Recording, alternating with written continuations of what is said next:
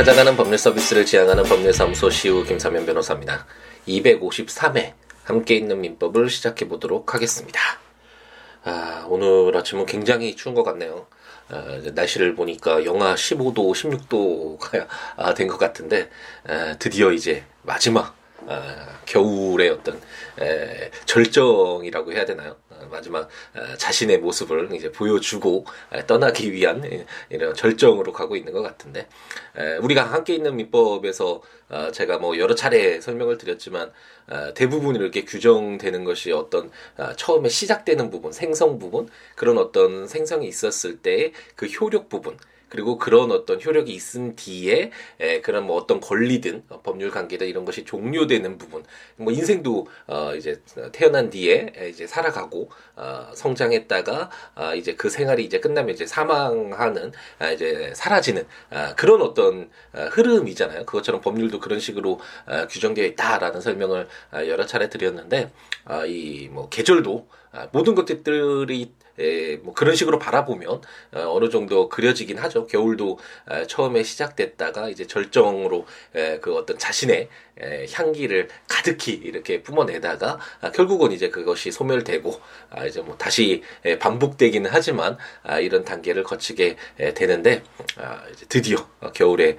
에, 절정으로 향하는 오늘이 아, 1월 24일 에, 수요일 아침이 아닌가라는 생각이 드네요. 아, 예전에 군대에 이제 처음 갔을 때 에, 제가 가을에 이제 군대를 갔는데 에, 그러다 보니까 이제 2등병 1병이었나요? 그 그때 이제 겨울 훈련을 가게 되잖아요. 근데 영하 24도, 25도 이 에, 이런 날씨에 에, 아무래도 어, 2등병이고 1병이고 이렇게 좀 아, 계급이 낮으니까 모든 설거지를 다 해야 되고 에, 또 제가 이렇게 에, 포병 FDC라고 해서 에, 이렇게 포를 쏘기 위해서 이렇게 계산하는 에, 그런 직을 가졌었는데 그러니까 차를 타고 제일 먼저 그 어떤 전지 이렇게 에, 지역에 도착해서 거기에서 이제 에, 그 그물을 이렇게 다 또 설치하고 막 풀러서 이렇게 다시 모아서 막 가고 이런 에, 훈련 같은 것들을 많이 하는데 그 겨울에는 아 정말 그 매듭 짓는 건 정말 어렵잖아요. 그 풀기도 어렵고 매듭하기도 어렵고 이게 장갑 낄 수도 없거든요. 그래서 영하 24도에 그것을 한번 아, 경험을 하고 났더니 아 이제 뭐 겨울이 그렇게 어떤 추위라도 그렇게 춥게 느껴지지는 않는데 어쨌든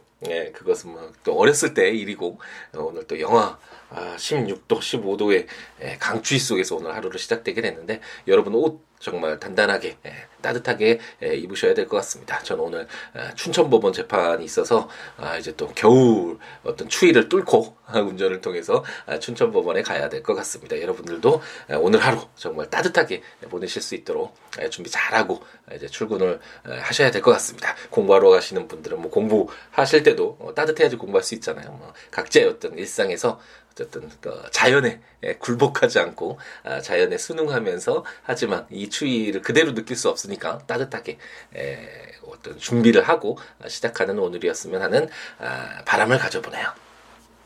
함께 있는 민법 오늘은 간단하게 이제 인지와 관련된 내용들을 아, 읽고 한번 정리를 해볼까요? 제가 이제 또 지방 재판이 있어서 준비를 해야 되기 때문에 에, 오늘은 아, 이제 인지와 관련된 규정들을 공부를 하겠습니다. 우리가 이제 에,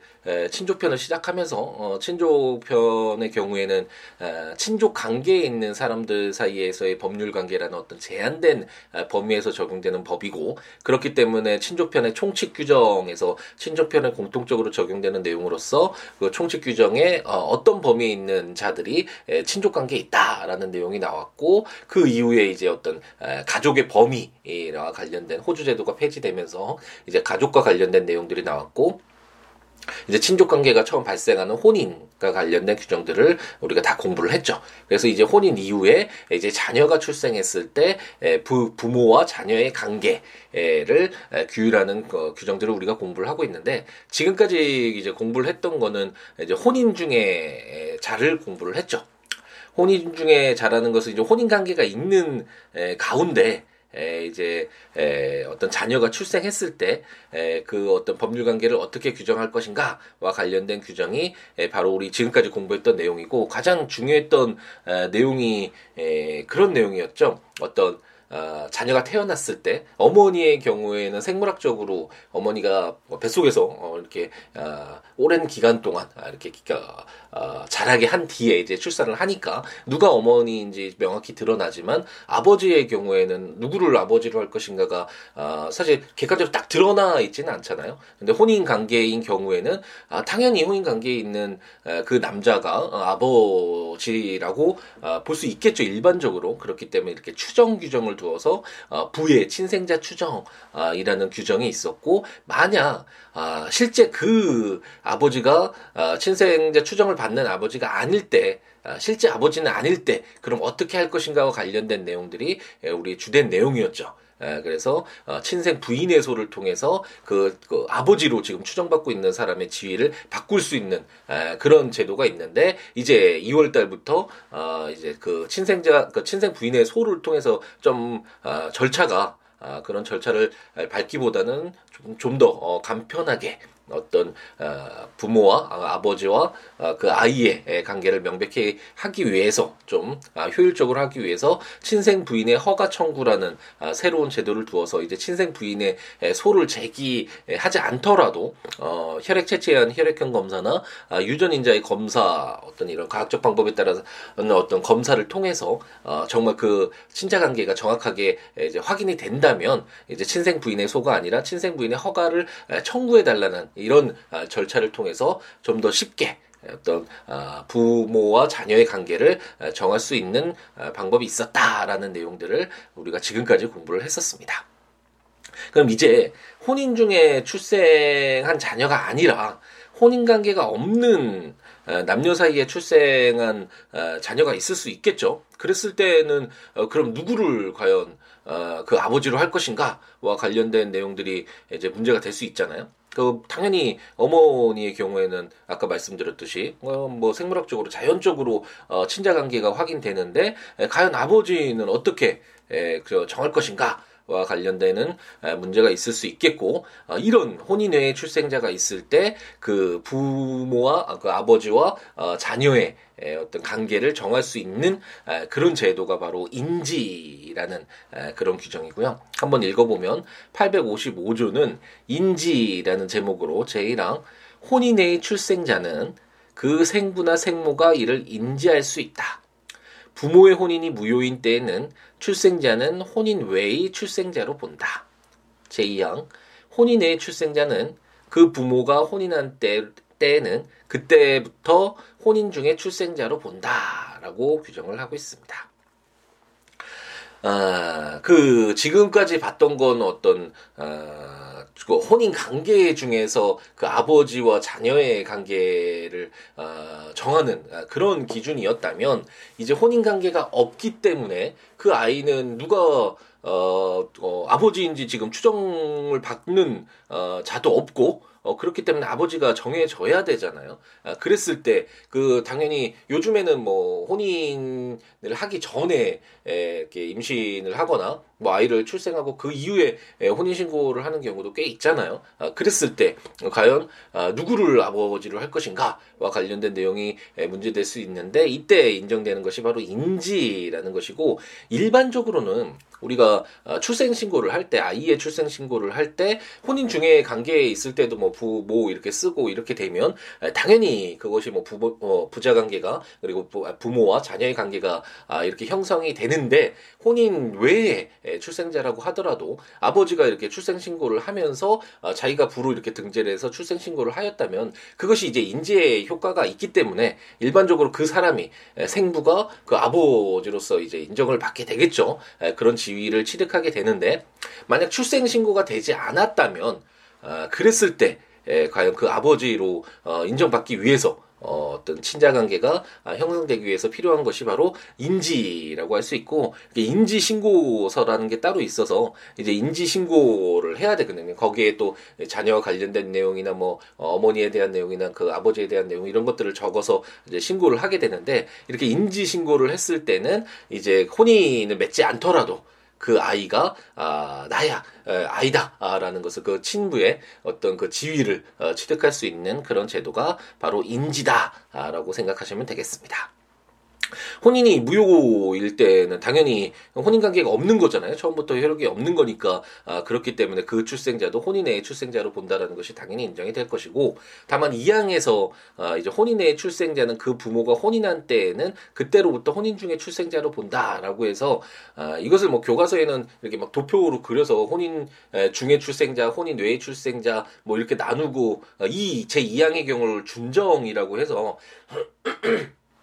그러니까 어, 처음에 태어났을 때는 어, 혼인 관계가 없었기 때문에 혼인의 출생자인데 에, 인지 신고를 하지 않더라도 어, 이제 혼인을 이제 부모가 할 수 있잖아요. 혼인 신고를 어, 했을 때는 그때부터는 혼인 중에 출생자로 이제 바뀐다. 아, 그래서 뭐 준정이다 이렇게 해서 나누는 경우도 있는데 뭐 생각해 보면 어, 혼인 외의 출생자와 혼인 중의 출생자가 어, 특별히 지위에서 달라지는 것은 없잖아요. 어, 다만 가장 중요한 것은 에, 그, 그 자녀와 아, 그 부모의 관계, 특히 아버지의 관계를 그 지위를 어떻게 에, 확실히 정할 것인가 그것이 이제 문제가 되는데 이렇게 에, 아이가 비록 태어났을 때 혼인 관계가 없었더라도 그 이후에 에, 부모가 혼인을 했다면 그 아이가 뭐 혼인 중에 그 출생자로 봐서 그 아버지를 정하는 아, 그런 기준에 따라서 우리가 어, 추정받는 그런 규정들도 있었고 이런 내용들 다 적용된다고 해서 뭐 크게 문제될 것이 없겠죠. 그래서 이런 것들을 준정이라고 해서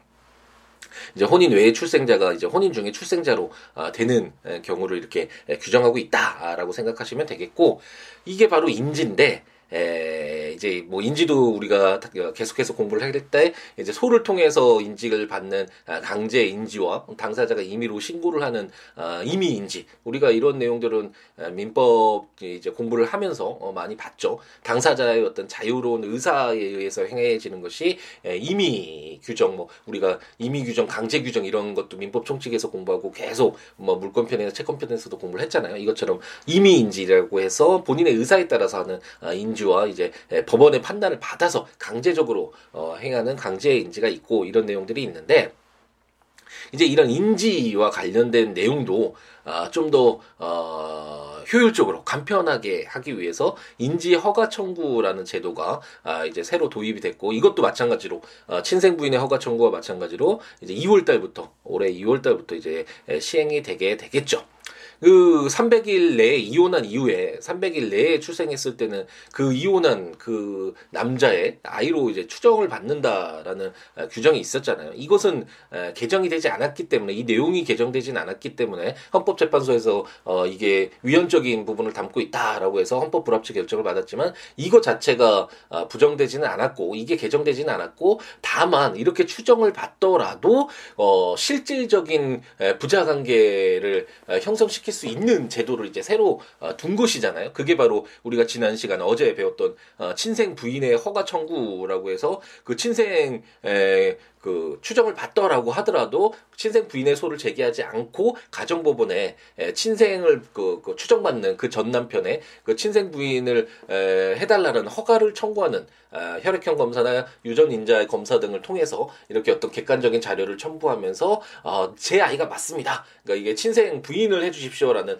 허가 청구를 할 수 있는 제도를 새로 둔 것처럼 이 인지 허가 청구라고 해서 855조의 2가 이제 2월 아, 달부터 시행이 될 텐데 한번 읽어 볼 까요? 제1항은 생부는 844조 제3항의 경우에 가정법원에 인지 허가를 청구할 수 있다. 다만 혼인 중에 자녀로 출생 신고가 된 경우에는 그러하지 아니하다.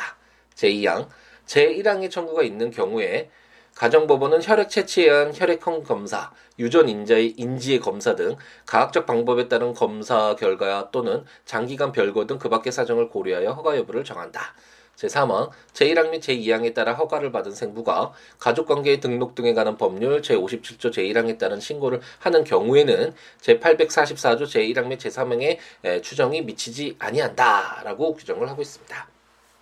이처럼 어, 그 300일 내에 출생해서 그 전 남편의 에, 아이로 추정을 받는 것을 어, 이제 지금 깨고 싶은데 어, 그게 에, 친생 부인의 소를 제기하지 않으면 지금까지는 어, 다른 방법이 없었잖아요. 그런데 그런 어떤 에, 절차를 밟기 전에 그 생부가 아, 비록 어, 이 민법에 의해서 법률에 의해서 어, 누가 아버지인지를 또 누구를 우선 아버지를 볼 것인가에서는 그 지금 이혼한 그 남편의 아버 그 남편이 아버지인 것으로 추정받긴 하지만 이런 어떤 어, 혈액형 검사나 유전 인자 검사 등을 통해서 그 생부가 너무 명백히 드러나는데 그럼에도 불구하고 그 전 남편 아이로 어, 추정받고 어, 만약 어, 계속해서 그 아버지로 인정되고 그러면 어, 좀 문제가 있잖아요. 출생 신고도 그 치, 생부의 명의로 이렇게 출생 신고를 할 수가 없겠죠. 어, 그랬을 때 이런 부분들을 어, 해소하기 위해서 이제 생부가 아, 실제 아버지가 이제 가정법원에 인지 허가를 아, 이제 청구를 해서 이렇게 그 객관적인 증거를 아, 이제 첨부를 해서 가정법원에 인지 허가를 청구할 수 있고 이런 허가를 받으면 이제 가족관계 등록에 관한 법률에 의해서 신고를 이제 하고 그러면 이제 그 어, 이혼했 이혼했던 그 전 남편이 이제 그 아버지로서 추정받는 그런 규정이 844조였는데 그런 추정이 미치지 않기 때문에 이제 뭐 출생 신고나 뭐 인지 신고나 이런 것들이 명백히 될 수 있겠죠. 그 생부가 아, 할수 있겠죠. 이런 추정 규정에 따라서 하지 못했던 아, 그런 어떤 아이와 아, 아버지와의 관계, 친부와의 관계를 좀 더 명확히 할 수 있는 그런 규정이 이제 제도가 인지 허가 청구라는 제도가 새로 시행돼서 2월 달부터 이제 시행되게 된다라고 이해하시면 되겠고 이제 단서 규정에 이미 혼인 중에 자녀로 출생 신고가 되었다면